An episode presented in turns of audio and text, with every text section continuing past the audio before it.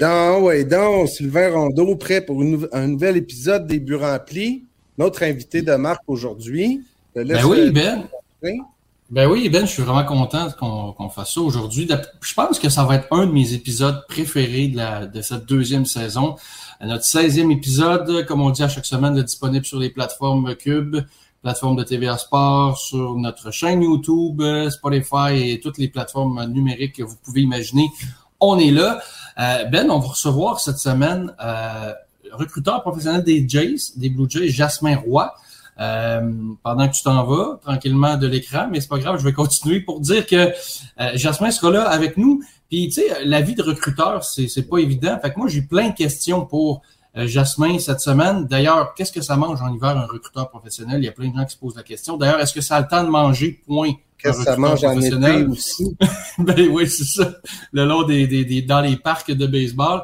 Puis aussi, Ben, bon, ben, après notre entrevue avec Jasmin, évidemment, la date limite des transactions dans le baseball majeur, c'est la semaine prochaine, mardi. Donc, on va mettre la temps pour ça. Les gros noms qui sont à surveiller cette semaine et en début de semaine prochaine qui devraient peut-être changer d'équipe. Donc, j'ai fait une liste. Tu as fait une liste. On va voir ce que, ce qu'on, ce qu'on va, comment on s'entend là-dedans. Et aussi, évidemment, euh, les Blue Jays, euh, à quoi on doit s'attendre de l'équipe euh, pour la date limite des transactions. Donc, Ben, on va tout de suite amener Jasmin avec nous pour commencer l'entrevue. Jasmin, merci d'être là. Hey, merci à vous les gars, je suis super content d'être avec vous aujourd'hui. Oui, Jasmin, avant de commencer avec les questions là, difficiles, là, je vais seulement prendre le temps de te souhaiter un joyeux anniversaire. ah oui, non. que les buts remplis pouvaient euh, souligner euh, Jasmin Roy en l'invitant le jour de sa fête. C'est parfait. C'est un beau cadeau, c'est un beau cadeau, les gars. Merci beaucoup. là, ça te fait combien, là? 35? Euh, ouais, c'est ça. 30, 32? Non, non. 45, là. 45. 45. Ouais. Ça va vite, ça va vite. Un homme bien conservé, mais, mais c'est le fun. Puis Jasmin, c'est un recruteur pour les Blue Jays de Toronto. Tu dois être tu dois aimer ça que les, les Blue Jays, c'est l'équipe canadienne, mais tu sais qu'il y a beaucoup de Québécois qui suivent les Blue Jays. Fait que, c'est, euh, c'est intéressant pour toi de, de travailler pour cette organisation-là euh, euh, versus l'amour que les Québécois développent là, pour l'équipe. Oui, c'est sûr que c'est le fun. Hein? Puis même ça part d'un peu du passage d'Alex Antopoulos avec les Blue Jays a quelques années qui avait vraiment donné un alignement stratégique de dire on va être les on va être l'équipe du Canada au complet, là, pas juste l'équipe d'une ville, mais l'équipe d'un pays. Puis euh, je le ressens à, tous les jours que je travaille avec les Blue Jays. Pour eux, c'est bien important le, Canada. Puis de, le but, c'est vraiment de ramener la série mondiale au Canada. Donc, euh, avec l'absence des expos, euh, on, essaie de prendre cette, cette place-là puis de rejoindre le cœur des Québécois. Fait que je le sens sur le terrain pendant l'été là, quand je croise des personnes. Puis c'est vraiment stimulant de travailler pour eux. Là. Puis Jasmin, pour découvrir un, un, jeune joueur intéressant pour le repêchage, euh, il faut que tu envoies des matchs. Tu n'as pas le choix, donc tu te promènes. Euh, comme recruteur, dans le fond, euh, moi, je veux savoir comment, c'est quoi les indices, tes indices que toi, tu remarques dans un joueur qui dit, oh, lui, il faut que je le suive. Il faut même que je revienne le voir prochainement pour voir où il en est, parce que lui, c'est un espoir intéressant peut-être pour les Blue Jays. C'est quoi l'indice qui fait comme, oh, lui, il est au-dessus des autres? Ben, c'est sûr qu'on va regarder les, qualités physiques. puis, mais souvent, je vais pas essayer de chercher le, le, petit détail qui va faire la différence. Je vais laisser la partie venir à moi puis le joueur démontrer son talent, puis ça va ressortir pendant le match. Il y a quelque chose de spécial quand un joueur, euh, on voit qu'il joue pour les bonnes raisons, qui est passionné, puis qui veut que il veut performer puis s'améliorer dans ce sport-là. Donc, euh, je te dirais, oui, il y a les qualités physiques qu'on va regarder, les fameux five tools qu'on entend souvent, la course, le bâton pour la moyenne, la puissance, le, le gant, euh, le bras, mais le physique aussi du joueur. Mais au-delà de ça, c'est vraiment dans un match, est-ce que je vois du feu dans les yeux, est-ce que je vois de la passion, est-ce que je vois qu'il veut se développer puis qu'il fait les choses pour les bonnes raisons? Euh, pour moi, c'est ça qui va m'accrocher le plus. Comment, euh, Jasmin, on devient de manière plus générale le recruteur pour les Blue Jays de Toronto? Je veux dire, euh, c'est quoi, toi, ton, ton background personnel? Puis, je le sais que euh, ça peut pas être l'emploi à temps plein là, dès le départ. Là, mm-hmm. comme par exemple, toi, tu travailles maintenant à l'UCAM, c'est bien ça. Tu as été longtemps au Cégep Édouard Montpetit. Donc, euh, tu combines les deux. Comment, euh, puis comment on devient, c'est un, c'est un contact que tu avais, c'est Antopoulos qui te connaissait à l'époque, euh, parce que je le sais que tu as été longtemps recruteur pour le bureau scouting bureau du baseball majeur. puis ça, ben, si je me trompe pas, ça n'existe plus, cette espèce de... C'était une entreprise ou des recruteurs du baseball majeur, puis tout le monde avait accès, dans le fond, au, rapport de ces recruteurs-là. Puis je pense que ça n'existe plus, sauf erreur. Tu, ben, ça a changé un peu la, vocation du, bureau. Puis effectivement, écoute, je me pince, euh, Benoît, à chaque jour, à chaque année quand je reçois mon contrat. C'est toujours des contrats d'un an hein, dans le de recrutement. Fait que je me pince à, chaque fois. Puis à chaque fois que j'ai un voyage en Floride ou en République dominicaine pour aller voir du baseball, je me dis, mon Dieu, que je suis chanceux. Puis comment ça se fait que je suis arrivé là? Il euh, n'y a, pas, y a pas de recette magique, mais ça a commencé un peu comme tu le disais. Euh, tu sais, moi, j'ai toujours été un passionné de baseball. là quand j'étais petit, euh, mes idoles, c'était oui les joueurs sur le terrain, mais je rêvais aussi d'être un directeur général. Je rêvais, je parlais à Roger cette semaine, Roger Brulotte, puis je rêvais d'être un commentateur. je me rappelais que je jouais au Nintendo mes games, puis je m'enregistrais, puis je commentais mes propres matchs. fait que euh, c'était, euh, ça a toujours été une passion pour moi. Puis j'ai commencé à coacher les petites équipes, le Pee-Wee, Bantam. j'ai coaché les équipes du Québec, Bantam 2A, j'avais coaché au championnat canadien l'équipe. j'avais Russell Martin dans mon équipe. Midget 3 après. ensuite, j'ai travaillé dans un sport études à Edouard Montpetit à Montréal. J'ai est entraîneur des équipes du Québec. Euh, les ailes du Québec sont devenues l'ABC. Là. Euh, puis pendant plusieurs années avec les ailes, ben on avait les meilleurs jeunes de 17 ans. Donc il y a beaucoup de recruteurs qui venaient voir les euh, qui venaient voir les, les, athlètes, puis nous posaient des questions aux entraîneurs pour mieux les connaître, puis qu'est-ce qu'on en pensait. Tu sais. Puis là j'ai rencontré Jean-Marc Mercier qui travaillait pour la centrale de recrutement du baseball majeur. Comme tu disais Benoît, c'était une c'était le baseball majeur qui offrait ce service-là à toutes les équipes. Puis euh, il y avait euh, Walt Burroughs aussi, son superviseur, là, qui s'occupait du Canada au complet. Fait que, euh, écoute, je me rappelle comme c'était hier, là, j'étais. Walt Burroughs, juste pour mettre en contexte, maintenant il est avec les Twins du Minnesota. Ouais. C'est lui qui a repêché Antoine Jean et Édouard Julien. Ben oui, puis écoute, il venait juste d'arriver avec les Twins, puis là, on avait travaillé ensemble pendant quelques années. Ça faisait une couple d'années que je parlais d'Antoine Jean, d'Edouard Julien. Fait que quand il m'a j'ai appelé mon ami Walt, j'ai dit Hey, c'est pas, c'est pas fair ce que tu me fais là. mais, mais non, c'est ça. Fait écoute, je me rappelle encore comme c'était hier, là, en novembre, à un moment donné, euh, il faisait froid un peu. J'avais commencé à faire des côtes de part sur le barbecue en arrière dans mon appartement, là, sur la galerie à mon appartement dans le Vieux-Longueuil. Puis je reçois un, coup de téléphone là, sur mon petit floppy euh, téléphone du début des années 2000. Puis c'est Walt qui m'appelle pour m'informer, puis il faisait froid, fait que je suis rentré à l'intérieur. Puis c'est Walt qui m'appelle pour m'informer que Jean-Marc s'en allait avec les Blue Jays à ce moment-là. Puis il cherchait quelqu'un. Euh, puis vu que j'avais été sympathique avec lui, il voyait que j'aimais que j'étais passionné dans ce que je faisais. Il m'a expliqué un peu comment ça marchait, le compte de dépenses, les voyages. Puis tu vas aller à l'école des recruteurs pendant trois semaines euh, à l'autre automne euh, en Arizona. Fait que quand j'ai raccroché, là, j'étais le gars le plus heureux au monde. J'ai appelé tous mes amis, ma famille. Je pense que c'était au dixième appel à peu près que je me suis rappelé que j'avais des côtes de porc sur le barbecue. Écoute, les côtes de porc qui étaient grosses de même au début, là, ils étaient rendus calcinés la grosseur de 25 cents. Euh, pour avoir de la suite dans les idées, là, Sylvain, en intro, se demandait qu'est-ce qu'un mange en hiver, ben, c'est des côtes de porc. C'est des côtes de porc, c'est des côtes de porc. Puis écoute, je dis pas manger, mais c'est les meilleures côtes de porc, c'est les seules que je me rappelle encore. Très bien cuites. fait que puis écoute, après ça, ben comme tu disais, Benoît, tu tu coaches, tu, tu, scoutes pour la centrale, tu travailles avec les autres équipes, t'aides les recruteurs à connaître les joueurs au Québec, tu fais un peu la promotion. Fait que j'avais commencé à travailler avec Jamie Lehman à l'époque, que Alex Antopoulos avait repêché comme joueur dans le temps, qui avait fini sa carrière de joueur puis qui était recruteur. Ça faisait deux ans qu'il me disait ça serait le fun que tu viennes travailler avec nous, tu sais. Fait que je m'apprêtais à aller avec les Blue Jays. Puis là, ben justement, Alex a quitté. Il est, parti euh, avec euh, les Dodgers. Puis euh, là, Jamie m'a dit ben là, c'est un nouveau management, fait que je peux pas rien faire cette année. Tu sais, ils me connaissent pas, je les connais pas.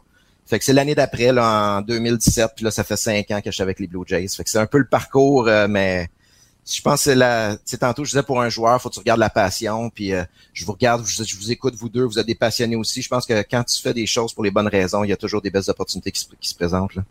Ben, félicitations en tout cas, euh, c'est inspirant, puis tu sais ça, peut être un modèle à suivre là pour euh, pour d'autres qui n'ont pas nécessairement le talent pour devenir joueur, mais tu vis de ta passion aussi, tu sais. Ouais, ouais, puis j'étais un bien meilleur coach que joueur. Tu sais, j'ai pas joué un, j'ai pas joué un haut niveau comparativement au niveau que j'ai coaché. Puis ben là, j'espère devenir un meilleur recruteur que, que tout ça aussi. Puis ça serait quoi dans les cinq dernières années, là, tu mettons la différence entre le jour 1 en 2017 puis aujourd'hui, ton œil de recruteur, à quel point il s'est aiguisé, tu sais? Ouais. Je te dirais, euh, c'est sûr que j'ai fait ça pendant 14 ans avec la centrale avant, fait que j'avais quand même un, bon background. Là, la différence, c'est vraiment le côté un peu plus de la journée du repêchage, le côté signature, la compétition entre les équipes. Fait que c'est euh, par rapport à connaître les joueurs, les évaluer, ça, ça va la quantité de, de rapports. C'est sûr que je fais beaucoup plus de rapports aujourd'hui avec les Blue Jays que j'en faisais quand j'avais seulement le Québec. Là, j'ai l'ensemble du Canada. Euh, je vais faire aussi des parties. Euh, tu vous parliez de la date limite des transactions tantôt, mais je vais faire des, des parties aussi de, de, de recrutement euh, professionnel aussi là, pour les échanges éventuellement. Habituellement, j'allais au Vermont dans les dans les dernières années, je suis pas allé avec la COVID, là, mais fait que c'est, c'est plus la quantité de rapports qui a fait que à un moment donné, tu euh, l'œil est toujours là, mais dans la façon de dire les choses, puis de voir un peu comment les systèmes fonctionnent, la compétition entre les équipes. C'est sûr que la, fin la semaine du repêchage, ben c'est c'est pas mal plus intense que quand j'étais avec la centrale de recrutement où on recrutait aucun joueur. Là. Cette journée-là, j'espérais juste qu'il y ait des gars des, du Québec qui soient repêchés par n'importe qui. Là, maintenant, je veux qu'ils soient repêchés, mais je veux qu'ils soient repêchés par les Blue Jays.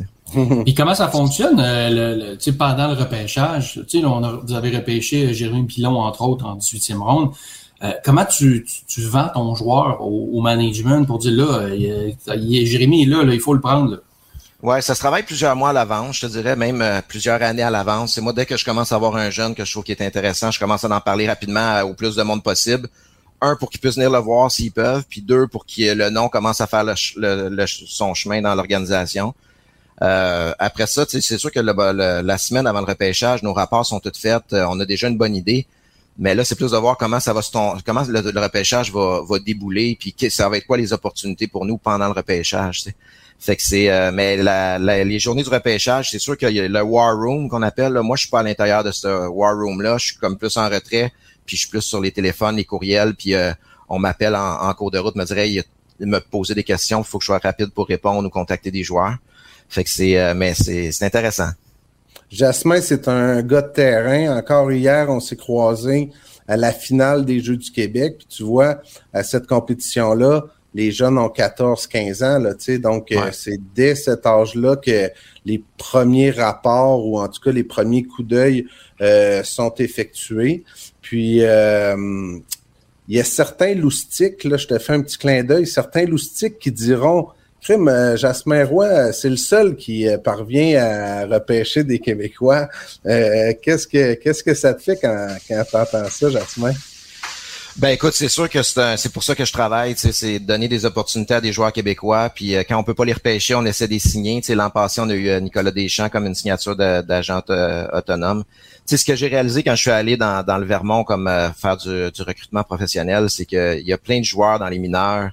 puis il y a plein de joueurs au Québec qui ont le talent puis le qui sont de calibre pour jouer au baseball professionnel. Fait que si on est capable de leur donner une chance puis qu'ils rentrent dans le système, ou est-ce qu'on a un encadrement avec des coachs, des installations. Euh, ils vont être capables de se rendre comme Russell a fait, comme Eric Gagne a fait, comme euh, Abraham Taureau a fait euh, récemment.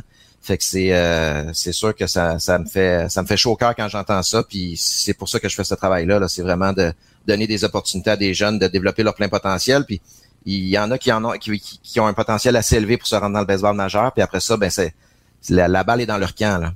Au Québec, les jeunes finissent l'école secondaire dès l'âge de 16 ans là, pour certains. Jérémy euh, Pilon, c'est un, un, un, bon exemple.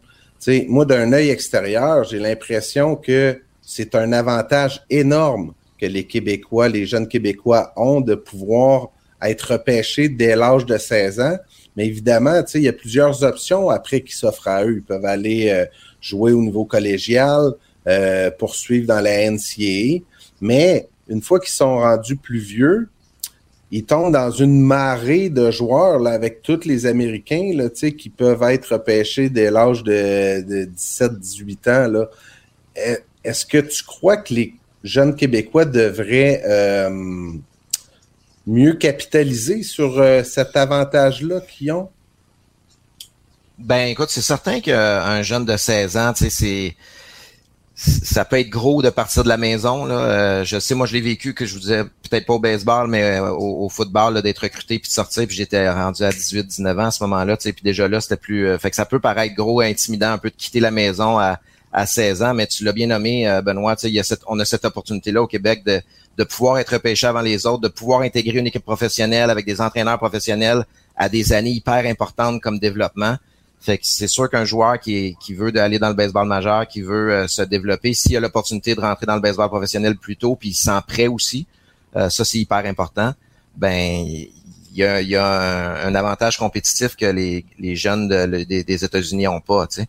Mais, mhm. euh, mais c'est vraiment important que ce soit la décision de chaque jeune. Là. Puis euh, c'est eux qui ont la bonne décision. nous, on a beau dire oui, ça serait le fun, mais si c'est eux autres qui vont être là-bas, puis qui vont être tout seuls, puis qui vont être, qui vont être un peu euh, déracinés pendant quelques temps, mais assurément, il y a un avantage sur tous les autres, c'est qu'ils ont, ont, ils peuvent avoir cette option-là. ça peut leur arriver, comme ça arrive à Jérémy, comme c'est arrivé à Jean-Christophe par le passé. Puis s'ils peuvent la saisir, puis ils se sentent prêts, tant mieux. Mais c'est sûr qu'il y a cette opportunité-là qui peut arriver avant. C'est une option de plus, je te dirais. Mm-hmm.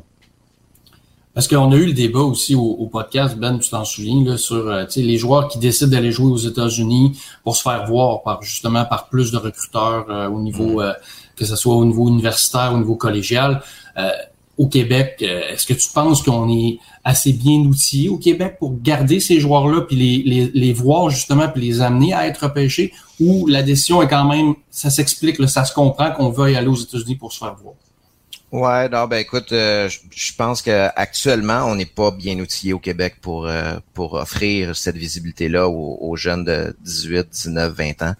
Fait que c'est ça qui fait que la réalité que moi je les vois à 14 jusqu'à 18 puis après ça ben ils partent dans les collèges puis de 18 à, à plus haut, ils s'en vont jouer dans un niveau que malheureusement on n'a pas, il y a pas de la ligue universitaire euh, et, des fois elle est là, des fois elle est pas là et plus euh, la ligue collégiale qui fait qui a un excellent travail mais c'est quand même on a un horaire ici que c'est du baseball d'automne, alors qu'aux États-Unis, c'est vraiment du baseball de, février à mai.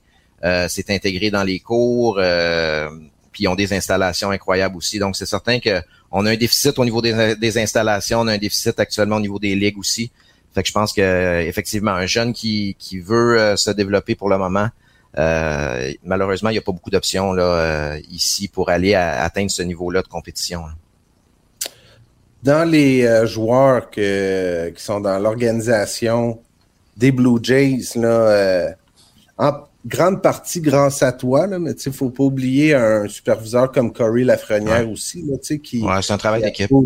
Qui approuve ces choix-là. Puis je le sais que toi, Jasmin, euh, tu vas toujours dire euh, le, le, mérite revient aux jeunes, là, puis euh, avec raison aussi, mais mm. ça, ça prend quelqu'un quand même qui fait confiance à, à ces jeunes-là. Il y a trois noms là, qui que je le sais que tu as travaillé fort dans ces dossiers-là, Jean-Christophe Masson, Nicolas Deschamps et Jérémy Pilon. Là, j'ai le goût, premièrement, de pas régler le cas, mais de parler de Jérémy Pilon. Est-ce que tu crois qu'il y a des bonnes chances de signer avec les Blue Jays? Est-ce que le dossier a avancé depuis le, repêchage? Là, parce que je, le sais que le boni de signature, les Blue Jays avaient peut-être pas le montant euh, souhaité à offrir à Jérémy, euh, qui a encore plein d'options devant lui. Euh, mhm. Comment ça va ce dossier-là? Ben écoute, il y a des discussions entre Corey que tu nommais tantôt et l'agent de, de Jérémy Matt, fait que j'ai pas eu les j'ai pas eu les dernières nouvelles. C'est sûr qu'on on le savait là en repêchant vers la fin du repêchage, c'est pas nécessairement des rondes où l'argent que que le Jérémy souhaitait est présente. Fait que ça ça reste des chances des chances assez minimes selon moi, mais d'un autre côté, euh, c'est sûr qu'il va avoir une offre sur la table, c'est sûr qu'il y a une opportunité de jouer au baseball professionnel, puis si c'est le choix qu'il veut faire, ben euh, l'option est là. Mais euh, j'ai pas eu les dernières nouvelles, Benoît. Là, je, crois qu'il avait, il était censé avoir une rencontre aujourd'hui. Dans le cas de Jean-Christophe Masson et Nicolas Deschamps, les deux ont été promus là, au niveau A faible tout récemment. La semaine passée, ouais, la semaine passée. J'aimerais que tu me parles, ben, premièrement, de Jean-Christophe, comment tu évalues son développement? Ah, ça, écoute, Jean-Christophe, c'est un, athlète, euh, c'est un, gros bonhomme là, de 6 pieds 3, euh, 180 livres, qui on l'a repêché à 16 ans, qui est rendu 6 euh, pieds 4, 210, 215 livres. Fait que c'est vraiment un, un, bel athlète euh, qui travaille excessivement fort, euh, qui a une attitude exemplaire. C'est la même chose pour euh, pour Nicolas, puis je pourrais dire c'est la même chose pour Jérémy. Là, c'est dans les critères qu'on cherche quand on recherche des joueurs, c'est d'être des bons coéquipiers, des bons leaders. Puis ces, ces trois gars-là, ils ont ces, ces qualités-là. Fait que c'est sûr que Jean-Christophe, depuis trois ans, là, il, il travaille très fort, autant au bâton, en défensive, sur son, son entraînement physique aussi pour se développer. Fait que c'est ça va très bien. J'étais heureux de voir que dès le début de la saison, là, il y avait eu des, euh, des bonnes statistiques, justement. Ça montrait que le travail avait, euh, avait été efficace pendant l'hiver. C'est sûr qu'au début, les premières années, là, il y a eu la COVID de son côté, fait qu'il avait joué la première année dans la Ligue ici, de la Ligue junior du Québec, où il avait remporté d'ailleurs le championnat avec l'équipe de Québec. Euh, fait que ça, c'est une année qui est pas comme une année, une première année professionnelle. L'an passé, il a été blessé au coude aussi, donc il a été souvent frappeur désigné. Euh, il pouvait frapper, mais lancer, c'était plus difficile. Fait que c'est vraiment une première année là où il est en, pleine forme, en santé, puis il est parti euh, sur les, les chapeaux de roue, comme on dit. Là. Fait qu'il y a eu un départ canon. Fait que j'étais pas surpris. Là, on savait que quand le repêchage arrive, il y a beaucoup de nouveaux joueurs de talent qui vont rentrer dans l'équipe. Fait que c'est sûr qu'il commence à avoir du mouvement à ce moment-là. Là. Fait qu'on m'en avait parlé que Jean-Christophe allait sûrement être rappelé rapidement. Euh, ce qui est arrivé. Donc, euh, j'y ai parlé euh, récemment, puis il était bien heureux quand on a repêché Jérémy. on s'est parlé aussi là par texto, fait que c'est le fun, c'est le fun de le voir aller là. Puis Nicolas, lui, Nicolas, lui, il, avait peur de s'ennuyer de son vieux chum Jean-Christophe parce que là, ils viennent les deux de la région de Québec, hein. Puis ils ont joué un contre l'autre là dans ah, les deux ils ont le même âge de à quelques semaines de différence. La seule différence, c'est qu'on a signé Jean-Christophe. On a repêché Jean-Christophe à 16 ans, puis on l'a signé. Puis Nicolas, on l'a, on l'a signé comme agent libre à 19 ans. Puis c'est l'an passé là, que Nicolas m'avait appelé pour me dire avant le repêchage, dire Jasmin, je veux jouer au baseball professionnel. Puis à ce moment-là, je savais que ça serait difficile. Là. Je regardais les, euh, la tangente qu'on prenait un peu. Puis Nicolas avait pas joué beaucoup. Il y avait pas personne qui l'avait vu euh, tant que ça dans, dans l'année. Mm-hmm. Fait que je savais que pour le repêchage, ça serait difficile. Mais euh, un coup que le repêchage a passé, j'avais j'ai fait un camp un camp d'entraînement là pour évaluer les joueurs qui s'en retournaient dans les collèges juste avant qu'ils partent pour que je puisse faire des rapports puis que mes collègues des États-Unis là puissent mm-hmm. avoir une base. Puis Nicolas était venu, puis en sortant du terrain à Drummondville cette journée-là, je reçois un courriel de mon directeur du recrutement qui dit on cherche un receveur, tu sais. Fait que euh, tout de suite j'ai pensé à Nicolas, je savais qu'il voulait, mais il s'en allait à Stetson à l'université à ce moment-là avec une grosse bourse d'études, tu sais. Puis le règlement, là, maintenant, c'est rendu 125 000 qu'on peut offrir aux agents libres, mais l'an passé, c'était 20 000. Fait que je savais que notre offre euh, était peut-être pas euh, comparable à, à mm-hmm. Stetson, mais quand on parle de passion puis de savoir vraiment c'est quoi qu'on veut faire, Nicolas, c'était ça, c'était de jouer pour être professionnel, c'était d'avoir l'opportunité, puis euh, on a eu des discussions pendant quelques journées, puis euh, ça a bien, ça s'est bien terminé. Fait qu'on y a fait, on l'a signé, je pense, le, mardi soir à 11h30 le soir, puis il était censé faire les tests physiques le lendemain matin à Stetson, puis il, était, il a annoncé à son coach ce mercredi-là qu'il venait de signer avec les Blue Jays, puis il était avec nous là, depuis ce temps-là, puis Écoute, c'est euh, un receveur qui travaille extrêmement fort. Il a toujours un bel élan au bâton. C'est toujours ce que j'ai aimé de lui. Euh, un bon leadership aussi, puis euh, tous les entraîneurs euh, l'adorent là, dans notre organisation, puis je suis pas surpris qu'il ait été rappelé tout de suite après. après il s'attendait pas nécessairement, il pensait un moment donné qu'elle allait peut-être finir l'année dans Rookie Ball, puis finalement il a été agréablement surpris là, par son rappel. Là. Il y a eu un, un autre receveur, je pense, qui avait été repêché plus haut, puis c'est lui qui ont, qui ont rappelé, donc il était vraiment, vraiment content. Ouais, non, je suis bien content pour lui aussi. Puis là, les deux qui sont ensemble, c'est pas évident. Tantôt, on en parlait dans les mineurs de partir quand t'es jeune, mais d'avoir deux gars qui se connaissent depuis longtemps. Euh, Benoît, j'ai une photo d'eux. La première, tantôt, on parlait des Jeux du Québec à 15 ans, là, mais j'ai une photo d'eux euh, qui c'était le championnat canadien à 15 ans. C'est la première fois que je les ai vus, c'était dans dans cette période-là. Les deux, ils, étaient venus à un camp du, baseball majeur, puis j'allais voir dans le sport études, mais ils revenaient de ce championnat-là. Là, fait que c'est vraiment large qu'on commence à les voir. Puis euh, c'est le fun de voir que l'amitié continue là, dans leur parcours.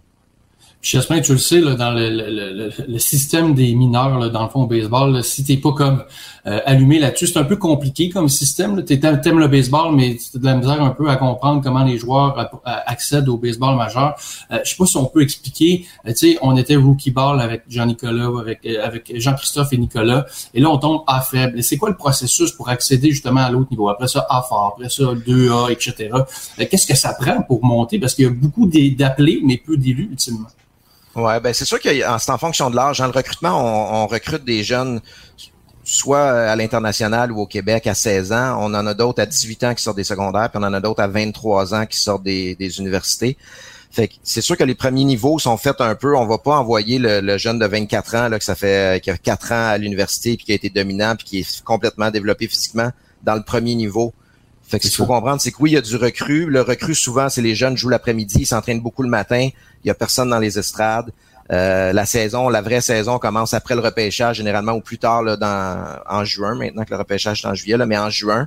Alors que les autres niveaux, ben, ça commence plus au mois de mai, c'est des games en soirée, un peu comme on voit au baseball professionnel. Fait que dans, dans les faits, le, le, le, le, recrue qui est un peu là, le, baseball d'après-midi avec les plus jeunes.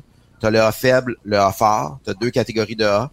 Puis tu as le 2A puis le 3A. C'est certain que la, la catégorie du 2A, euh, c'est pas mal le step où il y a plusieurs équipes c'est dans les organisations qui ça se centralise puis là tu es à un coup de fil de, de montée tu peux passer du 2A au majeur des fois puis dans le 3 tu as un mix de joueurs où tu as des joueurs qui sont un peu plus des vétérans qui ont joué, joué dans le baseball majeur puis qui continuent à jouer quand même avec des belles carrières, mais c'est, euh, je te dirais, ça, au niveau des lanceurs, entre autres, là, tu vas avoir des gars de 28, 29, 30 ans qui sont des bons lanceurs, qui lancent peut-être pas aussi fort que dans le 2A, mais qui savent comment lancer.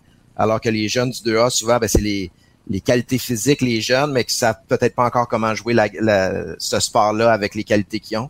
Fait que c'est, un peu ça la, la séquence, mais pour les jeunes comme euh, Nicolas et, Jean, Jean-Christophe, d'être dans le A à 19 ans, c'est ça suit pas mal le pattern logique. Là.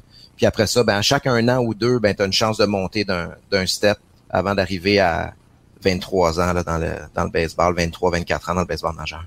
Il y a quelques changements qui se font là, à la suite du repêchage. Évidemment, il faut faire place aux jeunes espoirs. Euh, donc là, euh, et parfois, il y a des joueurs qui sont libérés, là, puis là, c'est le fun de voir qu'après euh, le repêchage comme ça, là, Masson et Deschamps ont reçu une promotion, sont encore jeunes, donc ils, étaient là dans leur développement, mais ça prouve qu'ils ont fait du bon travail avec les Blue Jays, là, euh, parce qu'ils vu qu'ils ont décidé de garder. Puis moi, la statistique qui m'a impressionné le plus, pour ces deux joueurs-là, c'est le taux de présence sur les sentiers. Les deux sont incroyables. ils ont un œil au bâton. Euh, on dirait que c'est un, euh, c'est peut-être euh, des des élèves ou inspirés par Édouard Julien, qui lui, dans l'organisation des Twins, a un taux de présence sur les sentiers incroyable, mais autant maçon que, que Deschamps, c'est, c'est extraordinaire. sais sûr que moi, je vais toujours être team receveur, là, mais un gars comme Deschamps, s'il peut se rendre sur les euh, coussins, euh, c'est, c'est de l'extra là, pour euh, parce que son, son premier rôle est de bien diriger les lanceurs. Puis, moi, tout de suite après son rappel, je lui ai parlé, puis il, il m'expliquait, là, faut, OK, il faut que je m'assoie avec les lanceurs pour apprendre à bien les connaître, mais il faut que je lise les notes aussi là, qui vont me fournir euh, l'équipe, tu sais, sur tous les mes prochains adversaires que je vais affronter et tout. Fait que, tu sais, euh, Nicolas a de l'air d'être passionné à prendre ça très au sérieux aussi, son rôle euh, défensif qui va au-delà de sa production à l'attaque, mais c'est d'empêcher l'autre équipe de faire des points et euh, un rôle clé autant pour le lanceur que pour le receveur. Ouais, non, c'est clair que ça fait partie de, la philosophie des Blue Jays aussi, puis n'importe quelle équipe du baseball majeur, mais tu l'as bien décrit, Benoît, c'est un peu le corps arrière de le corps arrière défensif de l'équipe, le, receveur. Là, donc, euh, il doit, il y a beaucoup d'études à faire, puis de comprendre, puis de, de connaître les personnalités. Puis je pense que c'est une des grandes forces aussi de, de Russell Martin. Là, on a eu euh, euh, Russell Martin, on a eu plein de, de, témoignages là-dessus que les entrées, les lanceurs aimaient ça lancer pour lui, puis qu'il était capable de les mettre dans une zone de confort. Puis c'est pas pour rien que ces équipes sont allées en séries éliminatoires souvent. Là, donc euh, Nicolas qui, qui prend soin de, de ce rôle-là, c'est, primordial. Puis oui, euh, je vous avais dit que j'avais toujours aimé son, son élan au bâton. il y a un bon œil au bâton. Puis la statistique de présence sur les buts de plus en plus importante aujourd'hui. Là, quand tu prends sur les buts, ça veut dire que tu n'as pas fait de retrait. L'autre équipe a 27 retraits à faire, fait que t'en as, tu en as pas donné un. Fait que peu importe comment tu te rends, c'est déjà, c'est déjà un plus pour euh, le côté offensif. Exact. Puis, euh, euh, Jasmin, on, dans les prochaines minutes, on va enchaîner avec une, mettre un peu en bouche la, date limite des transactions la semaine prochaine. Mais les recruteurs, vous avez aussi un rôle dans cette partie importante de la saison pour une équipe professionnelle. Euh, c'est quoi le rôle du recruteur? Parce qu'il y a beaucoup de jeunes joueurs qui sont échangés euh, souvent contre des, joueurs étoiles ou des, vétérans euh, qu'on veut aller chercher pour le, le dernier droit de la saison. C'est quoi votre rôle? Ben c'est sûr que notre, notre, rôle principal comme recruteur amateur, c'est d'amener des actifs dans l'organisation. Tu on amène des joueurs, on amène des bons jeunes joueurs qui après ça peuvent être échangés pour des joueurs accomplis dans le baseball majeur. Fait que ça, c'est le premier rôle d'un recruteur amateur. Je pense c'est dans la, sélection, c'est de ramener du talent dans l'organisation pour qu'ils puissent après ça euh, avoir des discussions de, de, transactions.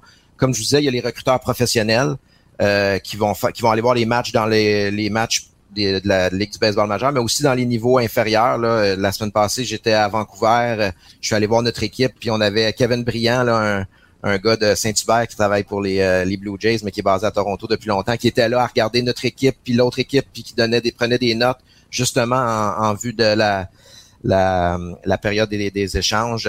quand j'étais allé au Vermont la dernière fois, j'avais vu Pierre Arsenault qui travaillait pour les Marlins à ce moment-là, qui prenait des notes aussi. Donc, c'est vraiment de documenter puis de donner de l'information au, directeur général pour qu'il puisse ensuite là, faire des, des, bons échanges. Parce que oui, c'est le fun d'avoir des bons joueurs, mais c'est pas comme Tantôt, je parlais du Nintendo, là, mais c'est pas comme dans les jeux électroniques là, que tu essaies de donner euh, un, star pour 10 mhm. joueurs, puis ça va marcher. Là, c'est les, les bons échanges, c'est souvent les échanges qui aident les deux équipes, puis qui vont continuer à, à ce que l'équipe veut encore te parler après pour faire un autre échange. Donc, euh, c'est d'avoir la bonne information puis de savoir qu'est-ce qu'on donne.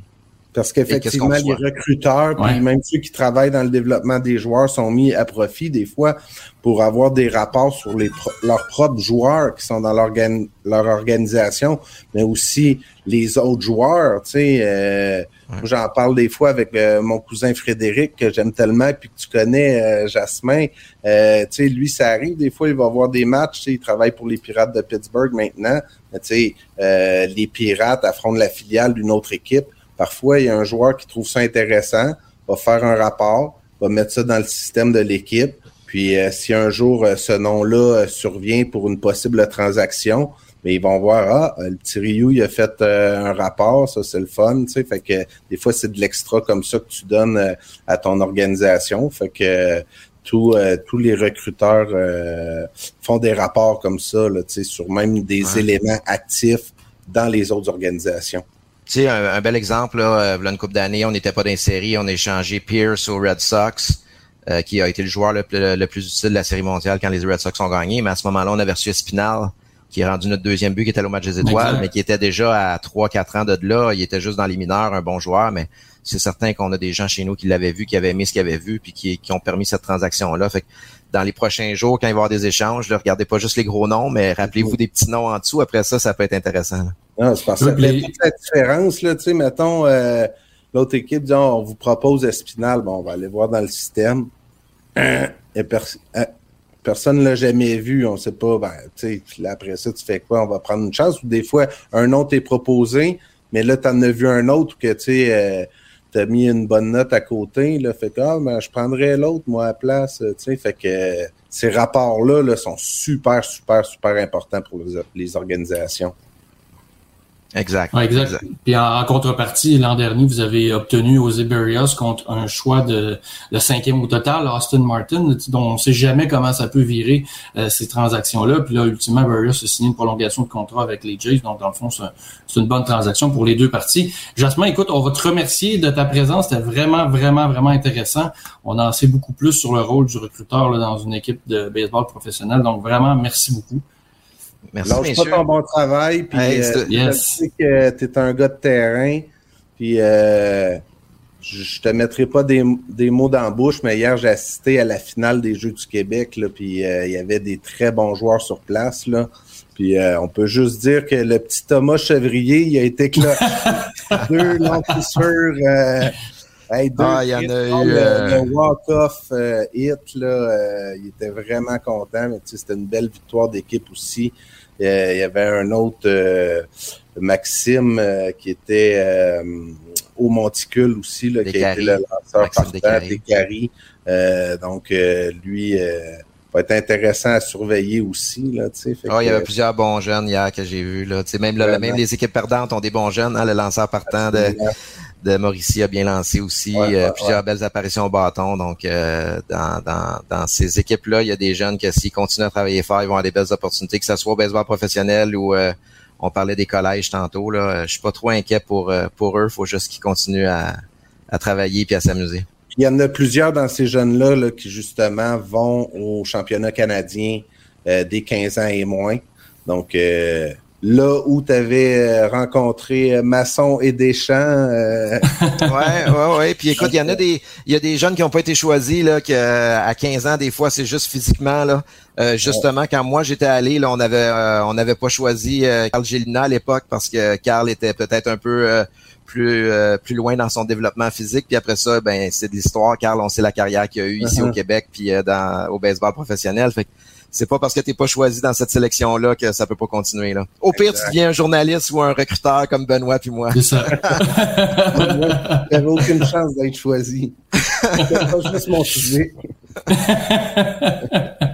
Merci, Jasmin. Merci, messieurs. bonne fête encore, la musique. Yes, bonne fête. Super, merci. Une bière à notre santé. Des côtes, des côtes de bœuf, là, pas trop grillées, ça. Côtes de porc. Côtes de porc. ah, de porc, oui, des côtes de porc, c'est vrai. Merci, euh, Jasmin. Bye. Good. Wow, c'était vraiment intéressant comme, comme entrevue. On en a vraiment appris beaucoup sur ce rôle vraiment important pour les équipes euh, professionnelles. Pour vrai, pas de recruteur, ça commence à être compliqué de, de faire ton système là, pour, euh, pour euh, développer des joueurs qui vont te servir plus tard dans ton grand club. Ouais, puis c'est le fun, c'est de voir qu'un Québécois comme ça l'a réussi. Puis non seulement, il commence, à, il commence, il, il sait positionner pour que son travail soit écouté aussi, parce qu'il y a tout un différent degré là, de, dans le recrutement. Là, des fois, des bird dogs qui vont faire des rapports, mais un peu plus euh, bénévolement. Ou, euh, puis là, ben, il faut que tu montes les échelons là, avant euh, que tes, tes boss en haut t'écoutent. Puis là, quand tu as une coupe de bons choix, ben, après ça, tu es encore plus écouté, tu es encore plus... Ben oui, c'est sûr tes rapports, il voit le nom, c'est qui qui est à côté du rapport. Ah ouais, lui, il se trompe pas et tout. Fait que, tu sais, c'est un, un, un, beau métier. Euh, ça fait rêver les tout passionnés euh, de baseball. Qui sait un jour si on, on finira pas à la retraite euh, dans le recrutement d'une équipe quelconque. Nos téléphones sont ouverts. Cela dit, Benoît, C'est ça. Euh, la date limite des transactions baseball majeur, écoute, c'est mardi prochain, 18 h euh, déjà, ça commence à les rumeurs euh, sont s'enflamment sur le web, sur sur plusieurs joueurs. on a fait une liste, Ben. On va voir, on va en discuter un peu rapidement là, des noms qu'on devrait surveiller la semaine prochaine. Là, ce matin, j'ai fait un calcul. Il y a à peu près, là, je dirais, 18 équipes qui sont impliquées dans les courses, que ce soit pour le premier rang d'une division ou pour le quatrième as. Donc là, ça, on peut, on peut, mettons, rendre ça à 19 si on calcule les Marlins là-dedans, qui sont à quatre matchs et demi du meilleur deuxième dans la nationale. Donc là, ça laisse les Aces d'Oakland, les Diamondbacks de l'Arizona, les Pirates de Pittsburgh, les Reds de Cincinnati, les Rockies, les Cubs, les Rangers. On peut mettre les Angels, les Nationals, les Royals et les Tigers comme vendeurs. Donc, il y a beaucoup d'équipes qui peuvent laisser aller des joueurs euh, pour les équipes qui, euh, qui, qui luttent présentement pour une place en série. Et là, cette année aussi, euh, Ben, il n'y a plus de euh, transactions via le balotage après la date limite des transactions. Donc, si tu veux transiger, c'est avant mardi, sinon, c'est tout. Là. Il n'y a pas de moyen d'aller chercher euh, d'autres joueurs. Donc, ça aussi, ça va aider au mouvement. Mardi le 2 août. Mardi le 2 août, exactement. Ouais, exact. Donc, écoute, ma liste, en tête de liste, on peut pas passer à côté, évidemment, Ben, de Juan Soto. Euh, Juan Soto, là, il a refusé une prolongation de contrat des Nationals de 15 ans, 440 millions. Si lui veut pas partir, je comprends pas pourquoi il a refusé euh, cette, cette offre des Nationals. Par contre, du côté des Nationals, on a encore deux ans de contrôle sur Juan Soto. Donc, on peut le payer encore l'an passé une vingtaine de millions, l'année d'après peut-être 25, puis voir comment ça va se passer, puis ne pas l'échanger cette saison, c'est une possibilité. Par contre, les autres équipes euh, voient aussi un kid de 23 ans qui est dominant euh, pour son âge. Euh, et ça, ça peut être un asset vraiment intéressant pour plusieurs années parce que les autres équipes qui s'y font leur, son acquisition, eux aussi vont avoir deux ans à un tarif peut-être plus réduit avec One Soto dans ton dans ton dans ta formation, mais c'est sûr que ça va coûter cher. Euh, pour euh, aller chercher Juan Soto. Là. C'est un, gaucher, un frappeur gaucher qui peut frapper avec la puissance, la moyenne. Euh, bon, cette saison, c'est peut-être moins vrai, mais il frappe pour 339 depuis le début du mois de juillet. Donc, la, sa saison commence commence à se replacer. Toi, comment tu vois ça, le dossier? Ben, L'affaire, c'est que les Nationals vont obtenir un bien meilleur retour s'ils l'échangent maintenant. Ben, je pense que oui. Parce que plus tu attends, tu sais pas qu'est-ce qui peut arriver. Exact. Après ça, tu sais pas ce qui peut arriver. Puis à la limite, il pourrait devenir le Johnny Godreau du baseball. Là, je veux dire, euh, décider euh, qu'il s'en va, là, alors que l'équipe n'aurait plus le contrôle sur lui là, avec le, le temps qui s'écoule. Puis moins qu'il reste de temps que tu es en contrôle du joueur, ben sa valeur euh, baisse parce que tu sais qu'après, ben tu pourrais l'obtenir. Mais tu sais, Juan Soto, c'est sûr qu'il va être échangé. Là, si tu peux pas, euh, tu peux pas, euh, tu peux pas avoir un joueur aussi important que lui. Là. Il, est dans le top du baseball majeur. Tu peux, tu peux pas le voir partir sans que les Nationals aillent chercher quelque chose en retour. C'est clair. Mais euh, puis en plus, si on attend les blessures, tu le sais au baseball, Ben, les blessures, ça pardonne pas. Le Juan Soto qui se blesse pendant un mois, deux mois, trois mois, sa valeur vient de tomber, puis tu n'auras vraiment jamais ce que tu aurais peut-être pu obtenir euh, dans la prochaine semaine.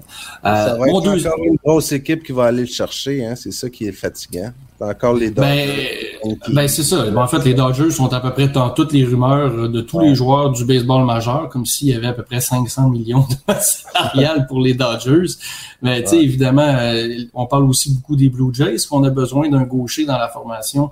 Euh, puis on prendrait bien ce voltigeur de plus là, mais ça va coûter quoi aller chercher Juan Soto? Là, ça, ça va-tu coûter Gouriel, puis des jeunes joueurs d'impact avec les joueurs, ça va coûter cher, ça c'est clair. Euh, deuxième euh, joueur dans ma liste, moi c'est ben, c'est plus des classiques qu'on s'y attend, des joueurs autonomes à en devenir. Le Wilson Contreras, le, le receveur des Cubs, qui devient joueur autonome en 2023. Euh, on parle beaucoup des Mets dans son cas, les Mets qui ont perdu euh, McCann au poste de receveur, donc peut-être que c'est un, lien naturel qui pourrait se faire là. Euh, évidemment, on peut parler aussi des Dodgers, mais Wilson Contreras, il n'y a pas des chiffres extraordinaires depuis le début de la saison, mais un receveur qui fait le travail, comme tu l'as décrit tantôt avec Jasmine, là, un receveur qui fait le travail avec les lanceurs d'abord et avant tout, c'est payant. Après ça, son bâton, ben dans le fond, c'est juste du gros bonus à ce moment-là. ensuite, ce que j'ai aussi Luis Castillo, le lanceur des, euh, des Reds de Cincinnati, lui aussi, il a encore euh, une autre saison euh, sous le contrôle. L'an prochain est éligible à l'arbitrage autonome en 2024. Puis là, ben lui, c'est un lanceur partant qui est quand même une moyenne de pauvreté de 2,77 avec les Reds de Cincinnati, il faut le mentionner. Donc, donc c'est un joueur solide qui, qui était d'ailleurs le seul représentant des Reds au dernier match des Étoiles. De là aussi, est-ce que les Blue Jays pourraient être tentés d'aller chercher un lanceur partant? On peut facilement aller euh, compléter une rotation de partant. Là, Absolument. Euh, et on le sait que dans les éliminatoires, tu as besoin de peut-être trois ou quatre partants solides, mais euh, c'est pas rare de voir un gars comme Luis Castillo qui pourrait, tu sais, dans son cas, probablement qu'il rentrerait dans une rotation partante, mais à la limite, c'est pas gênant de l'utiliser. Euh, ça arrive, là, tu sais, euh, qu'il y a des euh, deux partants qui vont on sait jamais ce qui se passe là, en, en, en, séries éliminatoires. Là. Fait que, ça arrive souvent en série que tu vois des partants qui peuvent être utilisés en, relève. Est-ce le cas de Castillo? Je ne sais pas, mais c'est clair qu'il améliore en tout point euh, n'importe quelle rotation euh, euh, dans le baseball majeur actuellement. Un autre lanceur qui est intéressant aussi, le Frankie Montas des, euh, des Aces d'Oakland. Frankie Montas, on pensait qu'il allait être échangé avant même le début de la saison du, de la part des Aces. Finalement, il est toujours là. Euh, pas une super fiche, mais bon, un peu à l'image des Aces. Mais tu sais, sa moyenne de, points mérités à 3 à 3,18. C'est vraiment intéressant avec 109 rétro-bâtons en 104 manches lancées. Donc, c'est vraiment intéressant là aussi. Puis une patte gauche, Ben, tu sais, c'est toujours important dans une, dans une formation. Ça dépend quelle patte gauche. Mais tu sais, dans le cas de dans le cas de Montas, là, euh, même les, les, les, les, plus grands amateurs de baseball ici au Québec, c'est pas un nom qui est excessivement connu. Tu sais, parce qu'il est, dans, il est dans l'Ouest euh, américain avec les Aces d'Oakland. Tu sais, euh, les gens le connaissent de nom, mais ils savent pas à quel point il est bon, là, tu sais, mais Frankie Montas, là, euh, mais là, euh, dans notre fuseau horaire avec une équipe euh, de premier plan, là, puis c'est une super vedette, là. Une super vedette, là. Absolument. Okay. Il sera surveillé lui aussi. Lui aussi, peut-être que les Blue Jays pourraient être intéressés dans son cas. Puis tu as l'autre aussi, le dernier que j'ai dans ma liste, là, Andrew Benintendi des Royals de Kansas City. Les Royals qui vont nulle part. Écoute, il fera pour 321, lui, cette saison. joueur autonome l'an prochain, lui aussi. Euh, par contre, lui, son problème, ce que je disais, là, Ben, c'est son statut vaccinal. Parce qu'il n'est pas venu jouer avec les Royals lors de leur visite à Toronto la semaine dernière. Puis tu as plusieurs équipes de la division Est qui euh, sont intéressées à ces services. Sauf que si on affronte les Blue Jays en série, ben, ce joueur-là peut pas venir jouer à Toronto. Et là, ben, ça fait un méchant trou dans, ton, dans ta formation s'il ne peut pas jouer, mettons, deux ou trois matchs à Toronto. Donc, il y a certaines équipes qui ont des retenues là, par rapport à Andrew Benintendi, avec raison. Euh, là-dessus, donc euh, à suivre dans son cas, mais c'est sûr que ça va être un joueur qui va qui va quitter les Royals d'ici lundi. Mais une chose est sûre, c'est que c'est pas les Blue Jays qui vont aller le chercher. Non, ben non, les ça c'est sûr. une liste des joueurs autonomes là, disponibles. Là. Puis après ça. Es-tu vacciné ou non? Oui, c'est ça. C'est le premier critère pour eux. Là, exact. ouais. euh, écoute, des choix, euh, je te dirais, beaucoup plus sexy que moi. Mais euh, moi, j'ai été euh, pour des joueurs que c'est sûr, sûr, sûr qu'ils vont être échangés. Là. Honnêtement, j'ai sept noms. Puis si il y en a pas cinq ou six là-dedans, là, je, suis très, je serais très, très, très surpris. Parce que je me suis concentré sur les releveurs. Puis des releveurs, t'en as jamais assez. Surtout. Non, c'est ça qui bouge le plus à la date limite, d'ailleurs. Exact. Dans les éliminatoires. Donc, euh, on a nommé tout à l'heure les équipes là, qui ne seront pas des éliminatoires. Donc, euh, écoute, je te défile les sept noms que j'ai. Il y en a trois des Tigers de Détroit euh, je suis sûr qu'il y en a deux des trois qui vont bouger. Il y a un Soto là-dedans, mais c'est pas One, c'est Grégory, Soto. Ouais. Ensuite de ça, euh, Michael Fulmer, puis euh, Joe Jimenez. D'après moi, c'est trois joueurs qui pourraient quitter euh, les Tigers. Même euh, Miguel Pineda aussi pourrait quitter les Tigers, peut-être. Un autre partant qui peut venir aider ouais. une rotation.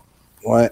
Mais au niveau des releveurs, euh, c'est ça, Fulmer, Jimenez, Soto. Mm -hmm. Chez les Nationals, je pense qu'on peut regarder parce que les autres, c'est la vente. Euh, tout, tout, doit sortir, comme on dit, là, tu sais, euh, oui. les magasins d'escompte. Donc, euh, peut-être Kyle Finnegan, puis Steve Sitchek, un yes. vétéran. Mon cas de Sitchek, d'après moi, pourrait partir. Scott Barlow chez les Royals, ouais. d'après moi, va trouver preneur. Sinon, David Robertson, qui est un super bon releveur puis euh, Daniel Bard qui euh, étonne tellement après vrai. Euh, des années des années sans lancer là il y avait les yips tu sais puis mm -hmm. il était même plus capable de de, de, de lancer une balle puis maintenant là, avec les Rockies un super ouais. retour fait que tu sais Daniel Bard je pense que aussi il pourrait il, il, pourrait trouver preneur là mais c'est sûr sûr sûr qu'il va y avoir plein de releveurs qui vont être échangés puis ces noms-là, à défaut d'être sexy, euh, d'après moi, je vais avoir une bonne moyenne au bâton avec, euh, avec ma liste. Je pense que oui. Puis euh, les releveurs, on va devoir surveiller les Blue Jays par rapport au marché des releveurs parce que je pense que c'est la, cible numéro un des Blue Jays, c'est d'améliorer l'enclos de releveurs. Puis les noms que tu as choisis, c'est tous de bons choix. J'avais même moi ajouté peut-être Anthony Bass avec les Marlins et Joe Multiply avec les Diamondbacks de même que A.G. Puck avec les Aces qui commence lui à même devenir leur, leur closer dernièrement avec les Aces, donc le gaucher qui peut faire Ben, le travail aussi en fin de match. C'est un super espoir, là. Fait que, je sais exact. Pas, Mais c'est un partant qui est maintenant trans transformé en, transformé en releveur.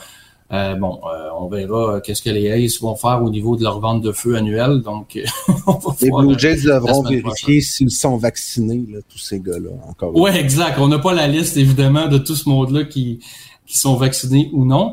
Euh, par contre, si on veut juste euh, rapidement parler des Jays, on a parlé bon de la relève, on a parlé qu'ils avaient besoin aussi d'un partant ou deux, parce que bon, tu en parlais tantôt, là, les tu as besoin de trois partants en. Les, les, part les Jays les ont leurs trois partants avec euh, Manoa, avec Gossman et avec Berrios. Donc, tu as besoin sûrement d'un autre bras pour justement pallier à un mauvais départ de ces trois-là qui quittent le match en deuxième manche. Là, tu as besoin de, as besoin de manche pour rester dans le match. Donc, hâte de voir euh, qu'est-ce qui pourrait arriver euh, dans ce sens-là.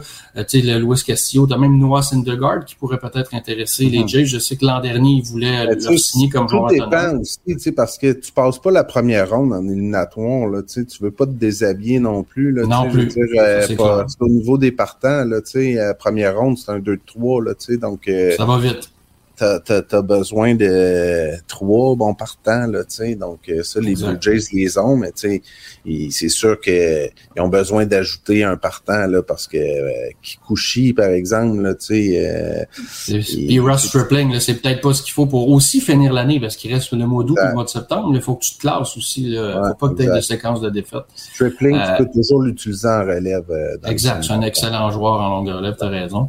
Et puis, un autre truc qu'on faudra améliorer, je pense, du côté des Jays, c'est le banc.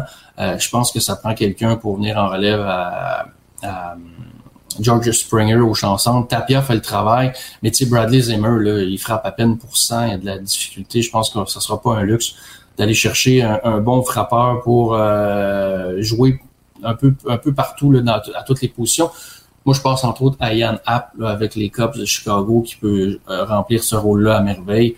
Euh, est en feu depuis à peu près deux mois, donc peut-être que ça pourrait être une option. Pour les Jays, bref, c'est à surveiller. Nous, on va surveiller ça, en tout cas, la date limite des transactions d'ici mardi prochain. Donc, on va vous revenir avec les détails la semaine prochaine. Absolument, absolument. Donc, euh, merci Sylvain. C'est une super belle émission. Tu as dit que ça allait être dans. Ben, je pense que c'est une de mes préférées pour vrai. Puis, euh, tu misé juste. Bon, ben c'est ça. Puis Ben, je te souhaite une bonne semaine. On regarde les rumeurs, on regarde les transactions. On s'en reparle la semaine prochaine à notre 17e épisode la semaine prochaine. Moi, on dit que ça va bien.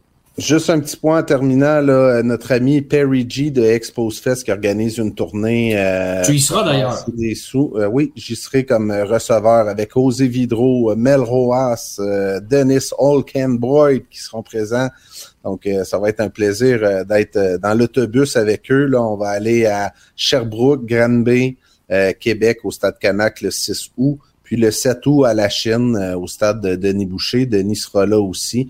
Donc, c'est pour la bonne cause, c'est pour amasser des sous là, pour les maladies. Là, c'est 4D, D, c'est compliqué là, le nom de la fondation 4D, DIPG. Mais en gros, c'est des maladies au cerveau là, chez les enfants. Donc, euh, c'est tout le temps, tout le temps euh, tellement important d'encourager la recherche. Puis le bon Perry G là, qui approche le million de dollars d'amasser, là, il est incroyable ce gars-là. Puis euh, avec ces quatre événements-là, là, Sherbrooke, Granby, Québec et la Chine, ça va donner un bon coup de pouce. Donc, je vous invite à regarder les détails sur Facebook et sur les réseaux sociaux là, pour venir à ces matchs-là.